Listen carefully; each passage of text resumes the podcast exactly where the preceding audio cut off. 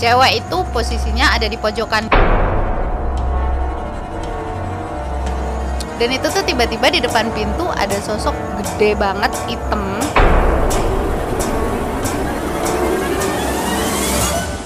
Assalamualaikum warahmatullahi wabarakatuh. Selamat malam teman-teman. Balik lagi di Lentera Malam.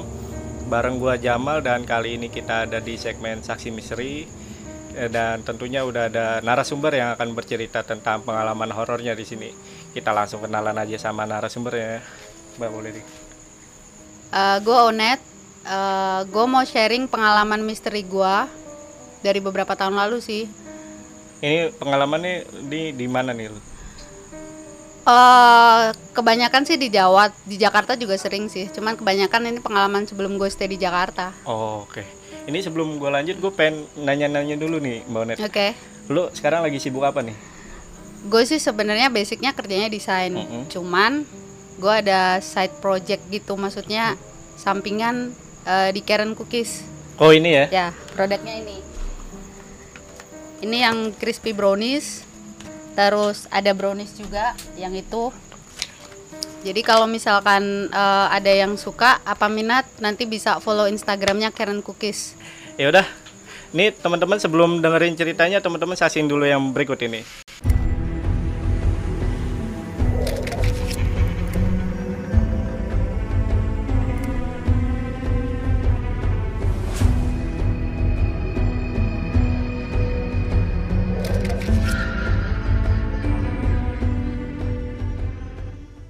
Jadi ceritanya itu sekitar tahun 2009 atau 2010 lah ya. Kalau misalkan teman-teman udah pernah nonton film Final Destination, hampir-hampir mirip kayak begitu sih. Jadi eh, di tahun itu gue suka manggung sama temen-temen dari Surabaya, band di Surabaya gitu. Terus waktu itu kita habis manggung di Kota Malang buat balik lagi ke Surabaya ceritanya. Gue nggak tahu tiba-tiba itu itu cuman sepersekian detik gue ngeliat kayak ada mobil kebakar. Ih merinding gue kan. Terus si mobil ini hampir mirip warnanya sama bentuknya kayak mobil yang sebelumnya gue tumpangin pada saat perjalanan Surabaya ke Malang kan. Kan ada dua mobil. Dari situ terus gue bilang sama teman-teman, oh gue nggak mau naik mobil yang itu, gue mau yang satunya. Ditanya kenapa nggak apa-apa biar legaan aja gitu. Karena yang satu minivan gitu, eh minibus. Satu minivan, satu minibus. Terus eh, sampai di Pandaan, Pandaan itu pertengahan antara Surabaya sama Malang. Itu gua makan di situ bareng semuanya makan turun. Merinding banget ya. Terus tiba-tiba mobil itu kecelakaan eh, ditabrak ada mobil bak nabrak itu mobil sampai mobilnya hancur nah itu pertama gue sih nggak yakin maksudnya oh mungkin kebetulan itu tadi gue mungkin karena habis nonton atau apa gitu kan terus eh, sampai beberapa waktu kemudian gue perjalanan lagi dari Malang ke Semarang. Dari Malang ke Semarang itu itu agak lebih aneh. Karena kan gue naik travel otomatis orang-orang yang di travel gue juga nggak kenal kan. Gue nggak kenal siapa aja yang ada di travel. Gue ngeliat di depan gue itu ada bis. Itu plat nomor bisnya itu yang gue lihat itu cuman triple six enam enam enam. Itu padahal gue gue kayak itu beneran apa enggak? Apa cuman halusinasi gue gitu? Sampai akhirnya eh gue sampai di Semarang besoknya si bis yang gue lihat itu tuh kecelakaan. Gue inget banget sama bisnya sama tulisannya dan lain sebagainya. Gue lupa merek bisnya apa tapi memang gitu. Itu gue juga masih nggak percaya. Dan it was happen hampir setiap kali mau ada kejadian yang sekiranya kayak eh, menimpa yang ada di sekitar gue gitu. Cuman gue pikir ya itu mungkin kebetulan gitu. Dan itu beberapa kali. Terus eh, ada beberapa lagi. Teman gue lagi habis nganterin gue balik. Teman gue habis nganterin gue balik. Itu dia bilang gini eh gue gue telepon bilang eh hati-hati ya biasanya apa kalau ada orang sen ke kanan tapi dia belok ke kiri gue bilang gitu. Ah lu mah lebay. Enggak enggak gitu cuman hati-hati aja. Dan teman gue beneran kecelakaan beneran kecelakaan. Gue tanya kronologinya sebelum gue menceritakan apa yang gue lihat itu sama persis gitu. Terus dari situ gue kayak yang langsung ih beneran apa enggak gitu gue bisa ngelihat sesuatu yang kayak sorry di film-film gitu kan.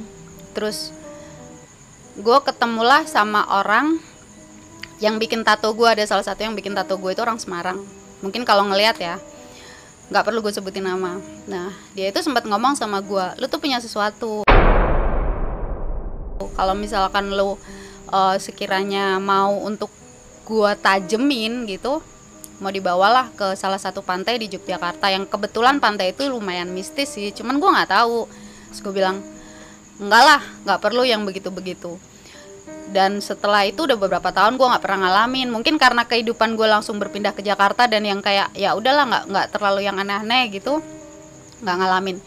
Cuman di Jakarta itu dimulai uh, sering ngeliat bukan ngeliat sih kayak orang ngeliat gue itu tuh katanya lu tuh ada yang nemenin ya lu tuh ada yang nemenin dan itu tuh bukan cuma satu dua orang itu ada sekitar 10 orang lebih. Kayak misalkan gue naik grab gitu langsung dia nanya e, mbak itu yang sama mbak siapa? Gitu.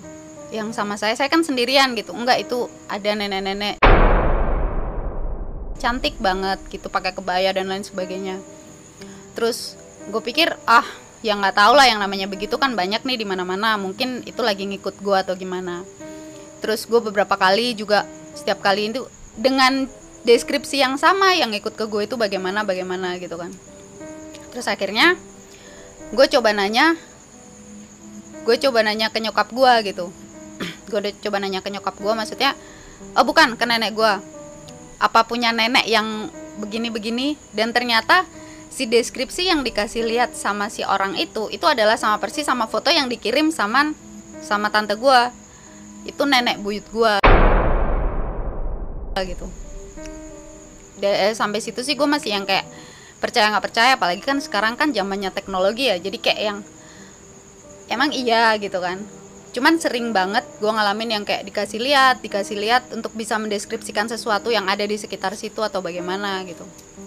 Terus dan kejadian yang baru banget aja kemarin itu juga ada orang yang bisa ngelihat di tempat gue biasa lembur gitu dia tiba-tiba gini itu siapa nenek-nenek yang suka nemenin?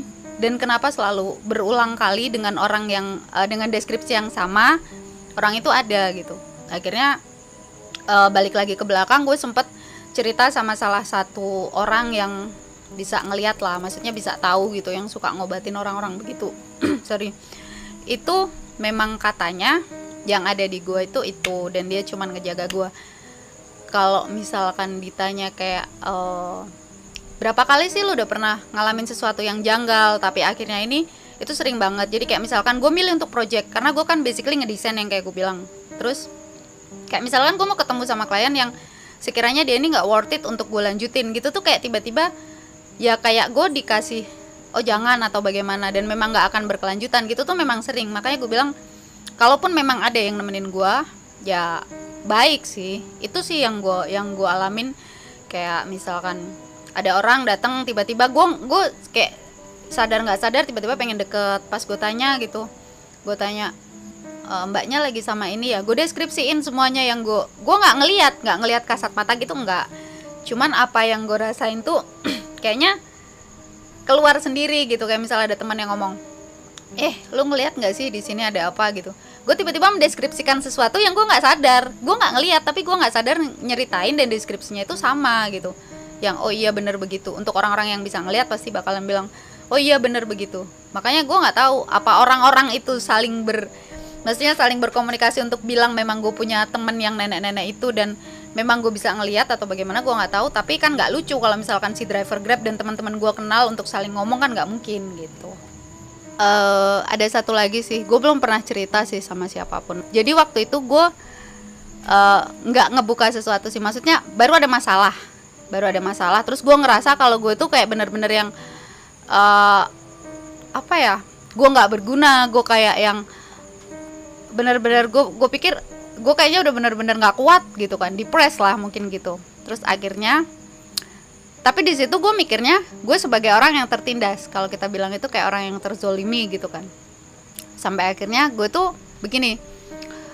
Gue tidur terus gue sambil bener-bener dalam hati sambil nangis sambil gue bilang gue pengen mati gue pengen mati gue pengen mati. Dan itu tuh tiba-tiba di depan pintu ada sosok gede banget hitam. Ah merinding lagi kan gue gue langsung berpikir kalau itu tuh malaikat maut tapi kan nggak mungkin gitu maksud gue jadi itu sosok di depan pintu kayak mau mengaminkan keinginan gue gitu terus dari situ gue benar-benar yang langsung langsung istighfar, langsung baca sholawat dan lain sebagainya. Dia tetap nggak nggak mau pergi sih, tetap di situ aja. Mungkin karena memang gue masih nangis, gue masih depres dan gue masih masih punya kepengenan untuk ah gue pengen mati aja, gue nggak udah nggak kuat lagi dan lain sebagainya gitu kan. Terus gue lupa waktu itu sebelum azan subuh banget. Pada saat azan subuh baru ya dengan sendirinya mungkin gue tidur gitu. Itu gue nggak pernah cerita sama siapa pun.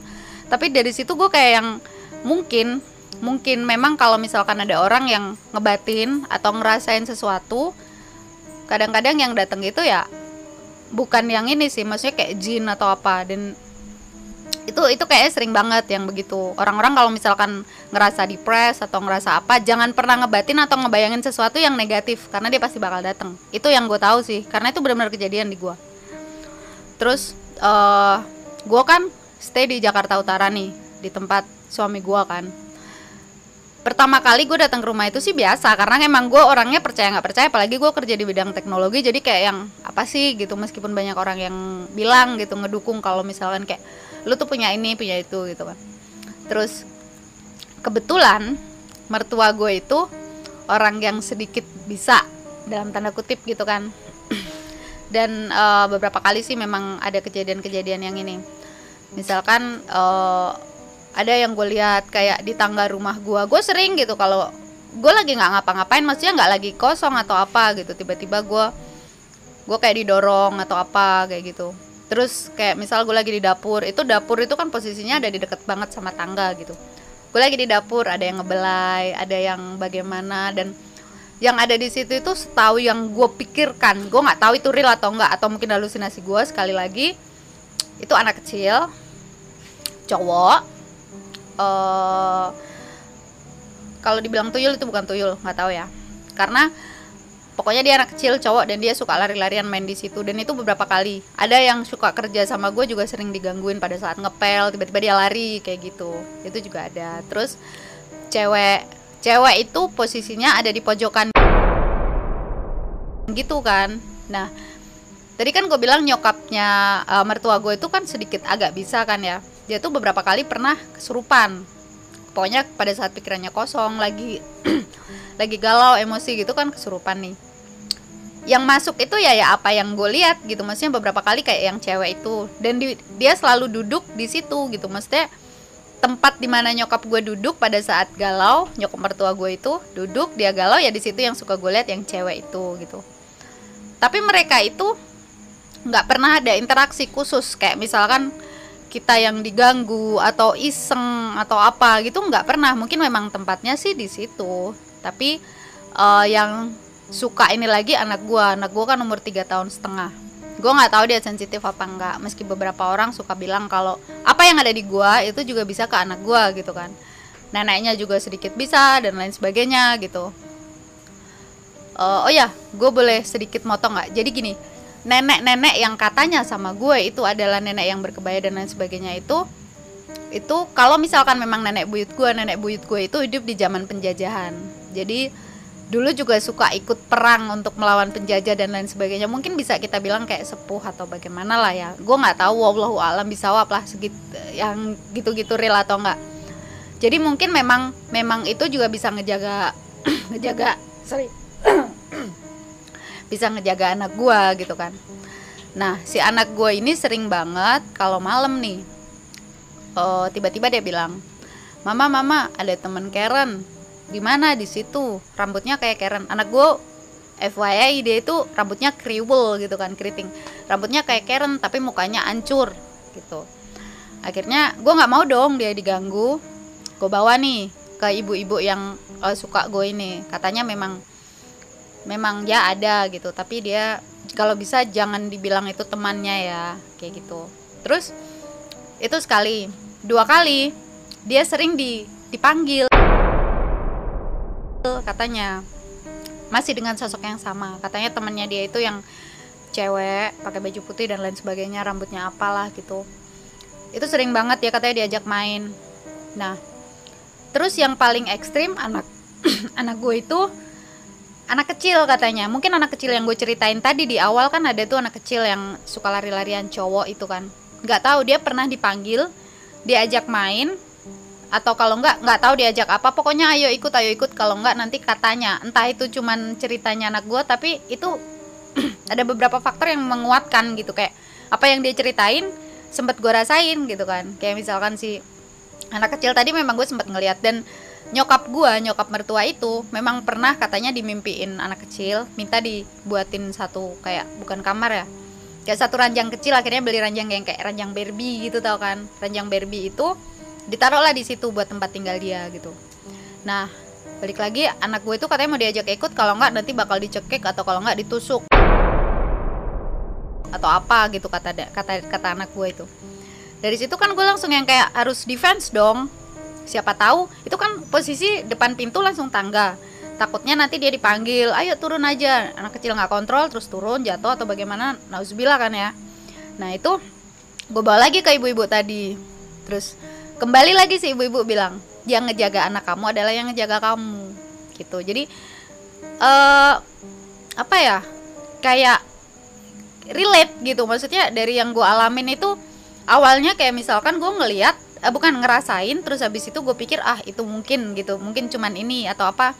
Pada akhirnya ketika gue make sure sama orang yang gue yakin dia itu tahu itu akhirnya relate gitu. Relate ke apa namanya ke setiap cerita gitu banyak banget hal-hal yang relate antara si A, si B, si C yang cerita dan uh, yang kejadian di gue gitu. Makanya gue bilang percaya nggak percaya sama kejadian kayak begitu? Tapi memang mereka ada.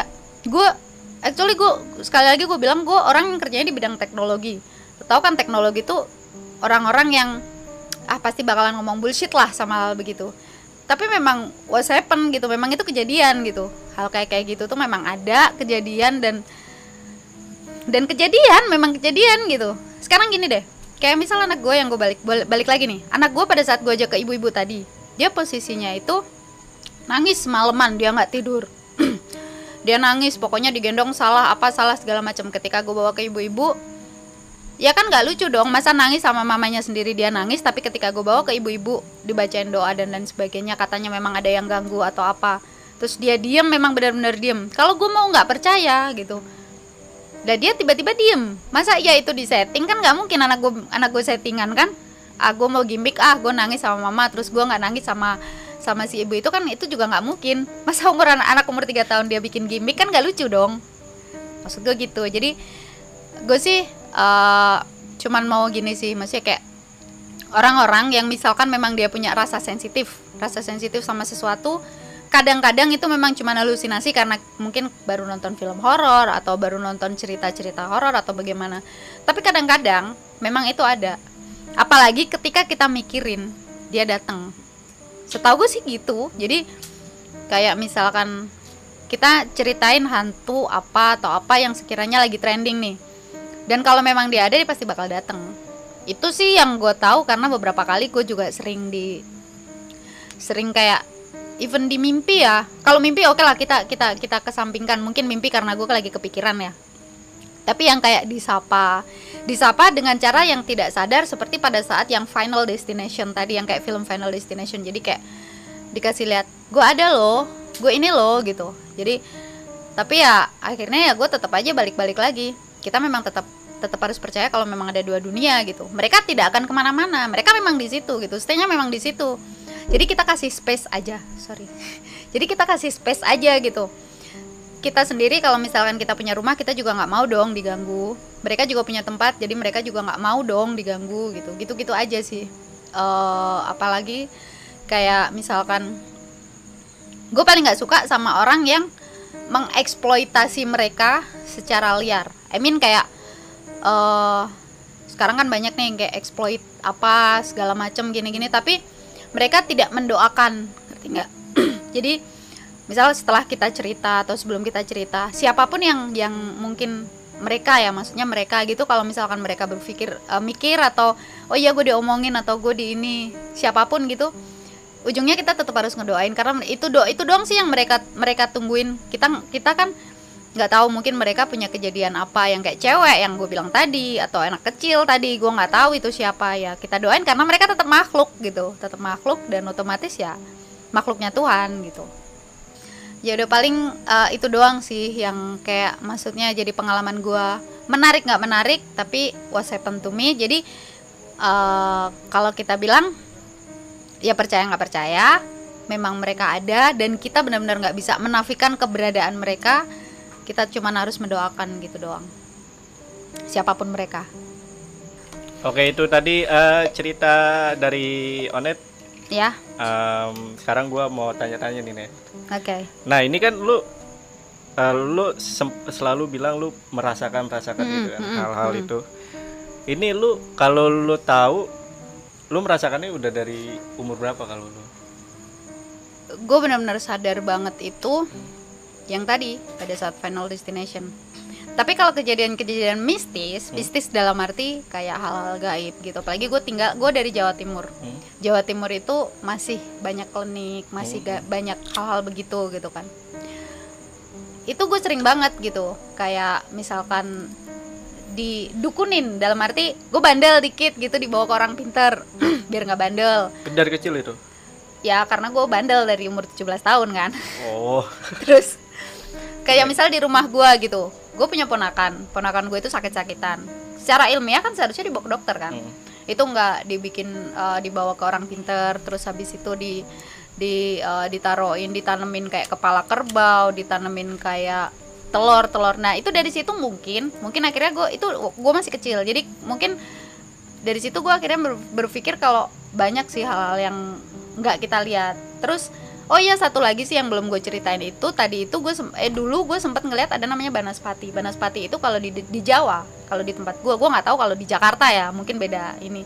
Itu sosok yang paling ganas karena dia berupa api terus dia bisa nyala. Dan itu sering banget gue ngeliat di sekitar rumah gue Hmm. kalau orang bilang mungkin itu kayak ada orang yang ngirim santet atau apa tapi memang itu adalah sosok kita bisa nyebut itu jin kali ya atau apalah pokoknya sosok makhluk yang memang paling ganas sih kayak gitu jadi gue sering ngelihat itu makanya mungkin yang ke account sama gue kehitung sama gue itu pada saat gue udah gede gitu Iya, iya. kalau dari kecil ya cuman ngeliat gitu-gitu doang Kalau Banaspati sih emang ya memang bola api di sini pun juga. di sini juga ya Iya, oh gue pikir di. Jakarta udah beda area Nah ini gue mau tanya lagi soal sosok nenek hmm. yang tadi lo sebut.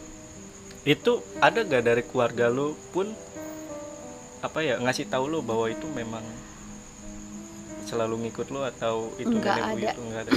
nggak ada yang nggak ada yang nggak ada yang menafikan juga nggak ada yang mendukung. Maksudnya pendapat yang bilang eh, maksudnya kayak lu ditemenin sama ini itu nggak ada. Cuman eh, pada saat gue dikasih tahu bahwa ada sosok nenek itu tiba-tiba gue punya eh, ini buat nanya sama nyokap yang gue bilang tadi dikasih eh, sorry sama nenek. Terus sama tante gue dikirimin foto yang sosoknya itu sama persis kayak itu Oh. kayak gitu jadi mungkin kayak yang gue bilang tadi karena dia adalah sosok sepuh Hmm. dalam tanda kutip dia sakti punya keris segala macam masih ada itu barang-barang seperti itu kan di rumah jadi mungkin memang dia ada ada Hmm. terus buat nemenin gitu orang Jawa kan begitu Iya iya iya. Nah gitu sih. itu kan tadi eh, juga ini seputar anak lo nih. Ini anak lo kan juga apa ya bisa ngelihat lah istilahnya, bisa merasakan juga nih sama Eh, maybe gue sih berharap dia nggak sesensitif itu. Tapi udah ada yang bilang juga itu Iya, ada dia ada. ada apa ada yang ngikutin juga gak sama seperti lo gitu. yang ada di gue juga. Itu pertama terus yang kedua kemarin ketemu sama temen yang katanya bisa eh kayak anak ini sensitif nggak? Gitu. Mhm. katanya kan kalau apa rusuknya renggang atau apa Iya, atau gitu kan dia lebih sensitif dan anak gue itu begitu gitu. Tapi anak gue itu terlalu canggih saat ini karena dia mainnya TikTok sama YouTube. Jadi nggak usah di follow TikToknya. Jadi dia itu kayak hal begitu dianggap ya kayak tontonan di film. Mungkin akhirnya dia mungkin sering ngeliat tapi ah itu mah kayak yang di film. Umur berapa sih anak lo? tiga setengah tahun mau empat tahun. Dan semua film horor di bioskop dia sudah nonton. Hmm. sampai corona ini. Jadi sebelum corona kalau lu nanya semua judul film dia udah nonton di bioskop. Dan harus horor kalau dia nonton. Harus harus. sampai detik ini dia nonton harus horor. Kalau nggak ada setannya katanya nggak nggak nggak enak Berarti dia agak tertarik juga ya sama sangat tertarik hal-hal mistis. Iya, itulah kenapa dia pengen jadi dukun. Pengen jadi dukun dia anak lo. Gue nggak tahu, gue ngajarin dia teknologi, Hah? ya kan. Papanya juga hobinya main game maksudnya kan. Tapi kenapa dia hobinya sama setan gitu? Maksud gue dia sangat-sangat excited ketika ngelihat sosok lu bayangin gue ngelihat ngelihat ngelihat kuntilanak di film gitu Hmm. kan kita pasti sedikit tutup mata atau apa yang yang uh, Iya, iya. jump scare Jump. gitu dia malah nunggu kayak diketawain lu tahu Falak diketawain sama dia Setan ya. dia bilang ih nggak serem Lu dulu eh, apa? ngidamnya Iya, ngidam apa? ngidam gua Lele. masak Hah? Masak? masak gua ngidamnya nggak ada hubungannya sama benci sama bapaknya itu doang nggak ada ngidam yang gimana gimana Oh, oke. jadi kayak nggak tahu lah gua mungkin memang karena ya nggak tahu Tapi mungkin masa kecil lo juga tertarik mungkin. Mungkin karena lo lupa. karena sekitaran rumah gua Mm-mm. sekitaran rumah gua itu kalau kita bilang itu danyangan Hmm. danyangan itu bahasa Jawa sih jadi danyangan itu kalau kita bilang kayak pasarnya istananya itu ada di samping rumah gue tepat terus ada di depan rumah gue kan kebun-kebun kampung gue kan ya di situ pusatnya mungkin dari situ mungkin gue sering di ya apa ya ya sensitif dengan sendiri ya. Mungkin gue sempat ngeliat tapi gue kayak nggak nggak oh itu apa atau apa gitu. Tapi dari diri lu pernah kesurupan gitu gak sih? enggak ah itu gue punya cerita menarik. Gue waktu waktu di Semarang yang gue cerita gue pernah di Semarang tiba-tiba itu eh kita lagi ngobrolin ada cewek baru kecelakaan. Cewek apa cowok? Gue lupa gue lupa pokoknya gue lupa itu sosoknya apa. Kalau ada sesuatu yang kayak mau masuk ke gue gue tiba-tiba kayak langsung susah ngomong. Dan itu sering banget kejadian. Kayak susah ngomong perut gue mulas terus merinding merinding itu merinding itu cuman cuman eh, apa fase fase ter ini ya fase paling awal. Tapi yang paling parah itu kalau gue udah mulai susah ngomong gemeteran sama mules itu kayak ada yang mau masuk. Sekali lagi balik lagi ke nenek-nenek yang katanya nemenin gue tadi itu yang ngalangin. Oh, Gitu. pokoknya lu sampai apa enggak enggak pernah sampai enggak terkontrol lah diri lu ya. nggak pernah sama sekali. Di situ dan beberapa kali juga orang bilangnya yang ngejagain itu yang bikin gue selalu apa eh, aman lah gitu. Ya Allah alam kalau gue sih percayanya dijaganya sama Allah. Mm-mm. tapi kan ya balik lagi kita nggak bisa menafikan hal Sampai kayak sekarang begitu sampai sekarang. Mungkin ada di sini juga ya. dia dia selalu ada. Dia selalu ada. setiap kali gue di situ ya gue di situ gitu. Makanya yang gue lucu tempat gue biasa ngelembur kalau malam gue kan biasa sampai subuh nih ngelembur buka laptop gini dia dia ada di belakang gue duduk gini gini Sekarang posisinya lagi di mana? gue nggak bisa kalau ditanya dia ada di mana Oh. tapi dia ada di gue ngerti nggak? Iya, yang jadi dia bener-bener yang makanya kenapa gue gue tadi kan sempat bilang di situ ada ini di situ. Tapi gue nggak ngerasa takut. Hmm. takutnya tuh kayak yang tiba-tiba gue kayak di yang sering tuh gini gue disuruh memandang ke satu titik di situ tuh ada.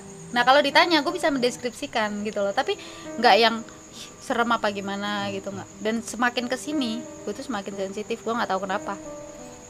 Kayak bukannya nambahin itu kayak nambah semakin sering ngerasain sesuatu yang aneh Iya, iya. semakin begitu begitu tapi gue penakut lucunya gue penakut. Lu penakut lah. penakut sangat penakut. Sangat sangat penakut. Gue nggak pernah mau ngelihat orang meninggal gue nggak pernah ngelihat. Gue sangat sangat penakut. Tapi kalau misalkan ditanya ya bisa lancar untuk mendeskripsikan tapi gue penakut cuman ya nggak tahu lah mungkin ya si nenek nenek si nenek buyut gue itu Iya. yang gue nggak tahu gue masih benar-benar penasaran untuk nanya itu beneran ada atau enggak Oke, ini pertanyaan terakhir nih dari gua nih. Eh, Hmm. lu ada kejadian yang menurut lu paling berkesan gak sampai sekarang itu masih diinget sama lu gitu? hampir semuanya sih gue inget Heeh. tapi ini tuh lucu yang gue tadi sempet di awal kan gue sempet cerita kalau gue pernah ketemu sama abang grab naik grab car gitu. Dia cerita gini gini gini. Tiba-tiba dia ngomong ke gue kalau misalkan orang-orang yang bisa ngelihat itu yang dilihat dari gue itu sangat-sangat cantik si nenek gue ini sangat-sangat cantik. Yang dilihat bukan gue ya tapi si yang nemenin gue itu sangat-sangat cantik sampai disebutnya Sri Kandi. Jadi di ada beberapa ada beberapa kayak misalkan gue sempet baca gitu kalau misalkan kayak Sri Kandi itu otomatis kan pasti sesuatu yang cantik apa segala macam kayak gitu. Itu yang berkesan banget sama gue karena dia itu eh, ceritain kalau ada misalkan ada orang yang ngeliat lu dan orang itu bisa ngeliat yang dilihat itu bukan lu. Makanya lu tuh punya punya eh, karisma ya kalau kita bilang. Hmm. ketika gue meeting sama orang ketika gue mau dapat project itu orang itu kadang-kadang dibantu gue itu katanya dibantuin sama si itu untuk bisa menarik Oh jadi aura lu lebih keluar nah. Lah, aura, gue tadi Aura. bilangnya karisma kayak merek motor. Ya begitulah. Oke, itu itu yang menarik nih. Itu menurut gue menarik. sekarang. Karena yang kayak gue cerita, kalau project itu sekiranya memang nggak menarik buat gue, Hmm. otomatis gue nolak. Tapi ketika project itu ke depannya itu bagus, gue kayak dengan sangat gigih bakalan gue yakin, gue yakin gitu. Dan Iya, iya. Dan ya itu katanya kalau gue ketemu sama orang dan gue punya niatan untuk jalan eh, jalanin project atau kayak mana, itu ya dibantuin katanya sama Iya. orang itu. Itu menarik banget buat gue karena itu kepake terus sampai sekarang. Jadi gue Iya. jadi optimis untuk kerja gitu kayak ah gue kan punya pegangan ya Gak sih Menarik begitulah. karena ini ya bisa menghasilkan uang ya. Iya, ya itu. Piti dong cuan. Iya. Kayak karena yang gitu. penting di uang. Oke. Oke itu tadi cerita dari eh, Mbak Onet. Eh, thank you banget nih udah cerita di sini. Iya. Dan sekali lagi jangan lupa nih lu follow eh, kalau bisa order ya Order dong. eh, di Karen Cookies. Karen Cookies. Ini Packagingnya menarik, bisa buat hampers juga ya. ya udah sekalian dah lu promoin dah tuh. Jadi kalau yang mau bawa buat mertuanya, calon mertua yang tidak disetujui ataupun disetujui, ini tuh menarik banget. Nah, bener tuh. Rasanya juga udah gue kasih sesuatu yang bisa bikin kelepek-kelepek Karena kalau martabak udah basi banget ya. basi. Cookies lah ya sekarang Ya, lah ya. cookies dan brownies. Ya Brownies manis. Oke, lu ada lagi yang mau disampaikan nih? Enggak lah, gue cuman minta uh, after this kita doa bareng-bareng untuk semua yang kita pikirkan kayak misal makhluk-makhluk begitu, orang yang sudah meninggal dan lain sebagainya. Karena mereka cuma minta doa itu doang. Oke, ya udah kalau gitu eh, gua akhirin di sini ya. Gua izin pamit. Selamat malam dan sampai jumpa.